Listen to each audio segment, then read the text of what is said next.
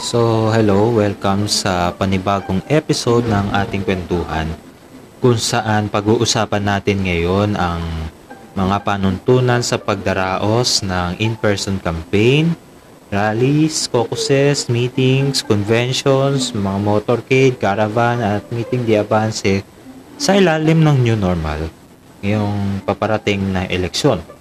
Sa inilabas na resolution ng COMELEC noong November 24 ang COMELEC resolution number 10732 ito ay nagtatakda no ng mga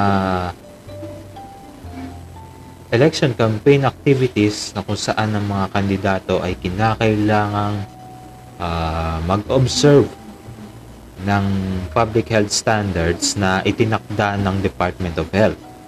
Ang mga kandidato at ang mga sasama sa mga nasabing aktibidad ay kinakailangan na i-observe ito sa lahat ng oras.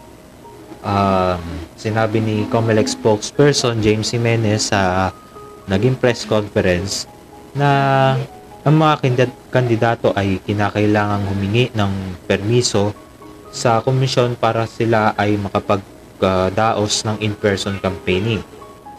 No? Uh, ito yung mga ito yung mga alert levels kung saan ito ay pinag uh, pinapayagan, no? Sa alert under alert level 1, there will be no restrictions. So ibig sabihin ba walang bawal. Kahit ang kandidato, yun nga, yung doon sa mga kandidato ay kinakailangan na may kasama no? Na hanggang lima. Na campaign support staff. Sa o kaya yung campaign leader no? Sa mga areas na nasa ilalim ng alert level 2 at level 3 at uh,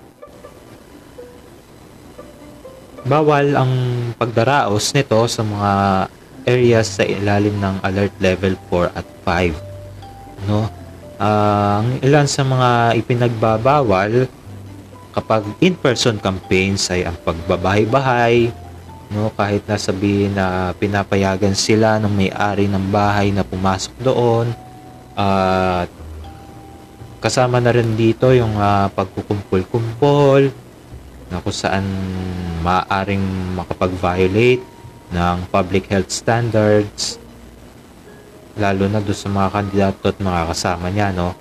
Bawal din ang pakikipagkamay bawal din ang yaka, palik arm in arm o anumang action na kinakailangan ng physical contact. Bawal din ang selfie bawal ang pagkuha ng litrato o anumang aktibidad na kinakailangan na malapit ka doon sa kandidato at bawal na rin itong pamumudmod ng mga pagkain at inumin.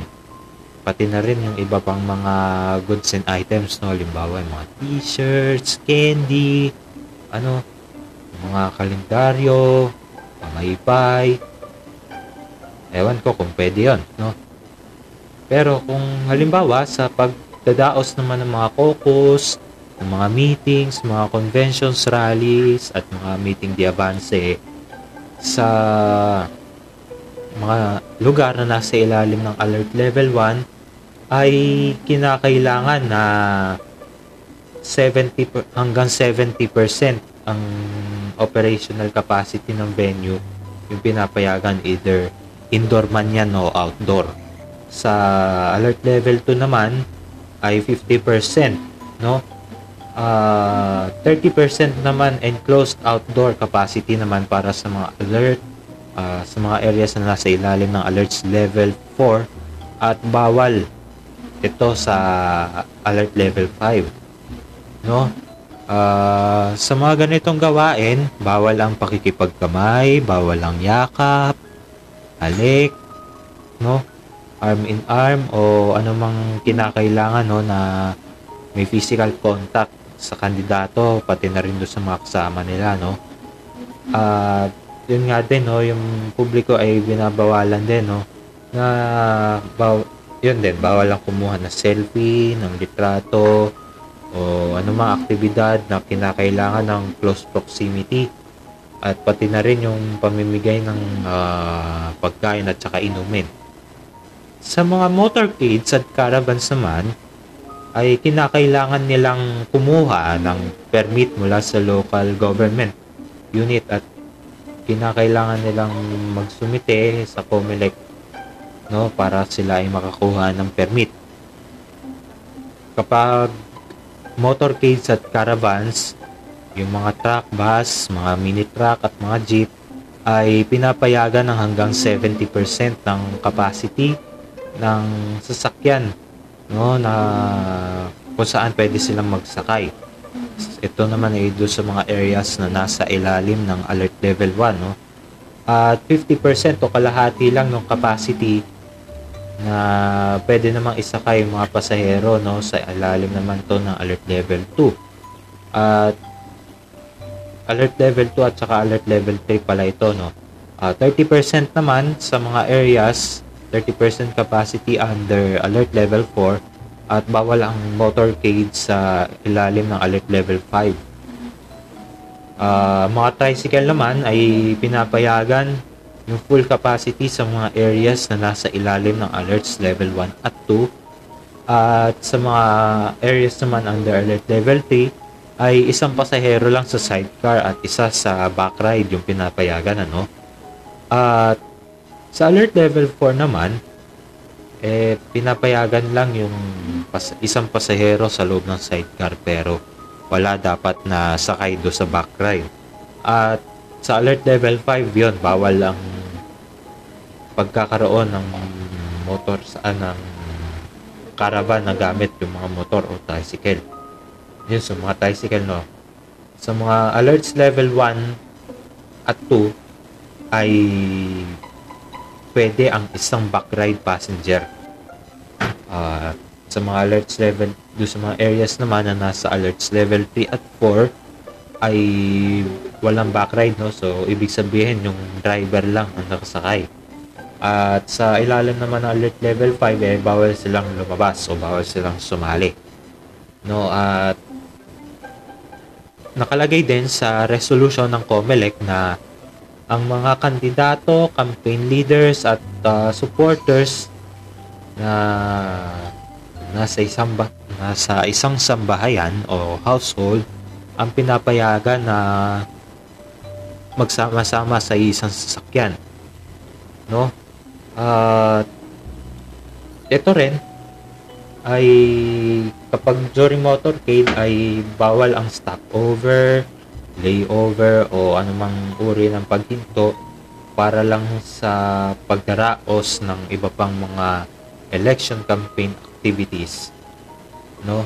Sa lahat ng category levels pati na rin yung handshakes pagyakap halik arm in arm yun siguro arm in arm is kapit, kapit bisig ano? O anumang action na kinakailangan ng physical contact sa kandidato, sa kasama niya o sa publiko, no, ay pati na rin yung pagkuha ng selfie, ng litrato, ng anumang aktibidad na kinakailangan na malapit ka doon sa tao, pati na rin yung pamimigay ng pagkain at iba pang mga uh, goods and items. No? Sa ilalim ng uh, resolution na ito ay binuo ang COMELEC Campaigns Committee na kung saan inaasahan na sila ang magpapatupad ng panuntunang ito. Na kung saan ito ay pamumunuan ng uh, regional, provincial, city o municipal uh, COMELEC Campaign uh, Committee. Sa national level, ang commissioner in charge ang tumatayong chairperson ng komite na kung saan may mga miyembro siya na magmumula sa DOH na kakatawanin ng DOH Secretary sa PNP na kung saan uh, kakatawanin naman ito ng hepe ng pulisya uh, ng PNP pangatlo ay Chief ng Armed Forces of the Philippines at ang pang-apat naman ay secretary naman ng DILG no sa regional level naman ng Comelec Campaigns Committee o CCC, ang Provincial Election Supervisor naman ang tumatayong chairperson. At ang mga miyembro nito ay binubuo ng highest ranking provincial official ng DOH, uh, provincial director naman doon sa Philippine National Police at kung sa AFP naman ay either battalion commander o highest ranking uh, officer doon sa area na kung saan ay maaari siyang i-designate ng, uh, P, ng AFP at ang provincial director ng DILG. Sa regional level naman, uh, ito ay binubuo ng regional election director na siyang tumatayong uh, chairperson at ang mga miyembro ay binubuo ng DOH direct, uh, regional director, uh, PNP regional director, at pangatlo, yun do sa division or brigade commander na may pinakmataas na rango na itatalaga ng AFP at ang regional director ng DILG. At sa city o municipal uh, ah, CCC naman no, ang election officer naman ang tumatay yung chairperson na may mga miyembro na binubuo ng city or municipal health officer, uh, chief of police ng PNP doon sa nasabing bayan, highest ranking officer sa lugar na maaaring italaga ng AFP at DILG City Director o highest ranking officer sa lugar na maaaring i-designate ng DILG. No?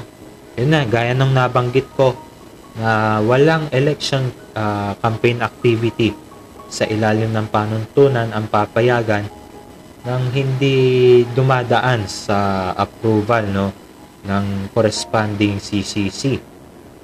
At uh, yung mga applications, halimbawa, kukuha sila ng permit, ay kinakailangan at least 72 hours uh, bago yung nakatakdang schedule ng yun, kinakailangan nila mag-file ano at uh, para do sa mga presidential, vice presidential, senatorial at uh, party list candidates ay kinakailangan nilang mag-file ng kanilang application, aplikasyon sa regional CCC. At kung sila naman ay tatakbo sa pagka vice uh, yun, gobernador, uh, vice gobernador, uh, this, uh, representative, so congressman do sa mga distrito, do sa mga probinsya, no? At mga miyembro ng uh, kumakandidato upang maging miyembro ng Sangguniang Panlalawigan ay kinakailangan nilang dumaan sa provincial uh, CCC o do sa Provincial Comelec Campaigns Committee. At sa mga tumatakbo naman sa pagka-mayor, vice mayor o pagka-kandidato no bilang uh, konsihal ay kinakailangan nilang dumaan sa city or municipal CCC. So, ayun, yung mga committees na ito ay kinakailangan nilang i-approve yung kanilang uh, application, either approve or deny uh, sa loob ng 48 hours buhat ng matanggap ng nasabing komite yung aplikasyon. At masasabing approve No, halimbawa kung hindi inaksyonan ang nasabing CCC yung kanilang aplikasyon, no, ibig sabihin pwede silang mangampanya, no. O halimbawa hindi nila inaksyonan itong uh, inaksyonan itong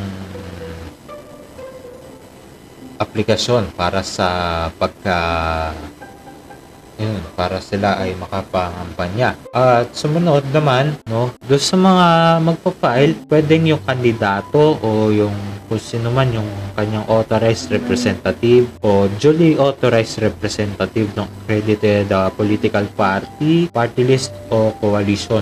No, para doon naman sa mga duly authorized representative ay kinakailangan na magpakita sila ng special power of attorney na kung saan ito ay in-execute ng kanilang uh, respective uh, principal uh, on his or her behalf uh, at the moment of filing. No, kung sino man itong mga lalabag sa mga panuntunan na inilatag ng COMELEC uh, ay masasabi no na magiging katumbas nito ay isang election offense na kung saan sila ay maaring makulong ng isa hanggang anim na taon. Pwede silang hindi na sila makatakbo sa uh, kahit na anong pampublikong uh, uh, posisyon o at saka pagbabayarin pa sila ng multa no. At dadako naman tayo do sa advertisement sa TV. Yung mga magbabalak na magpalagay ng kanilang advertisement. Uh, sa inilabas na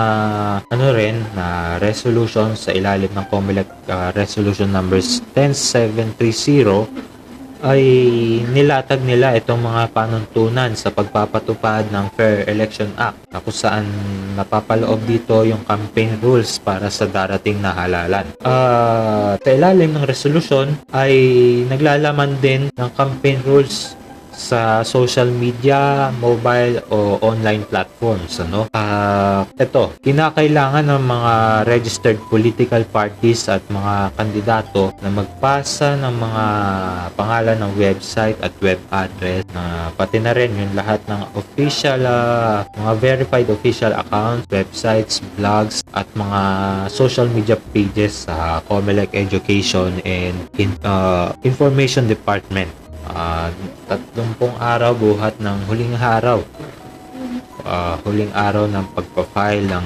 Certificate of Candidacy at dahil huli, no, no kailan ba to? November 18. Sinasabi dito, kin, dahil doon ay nilabas nung nabanggit na araw, ay ma-adjust ito, no. Uh, lahat ng submitted domain sa COMELEC, ayun lang yung pinapahintulutan na maglabas ng uh, political advertisements sa pamamagitan ng online.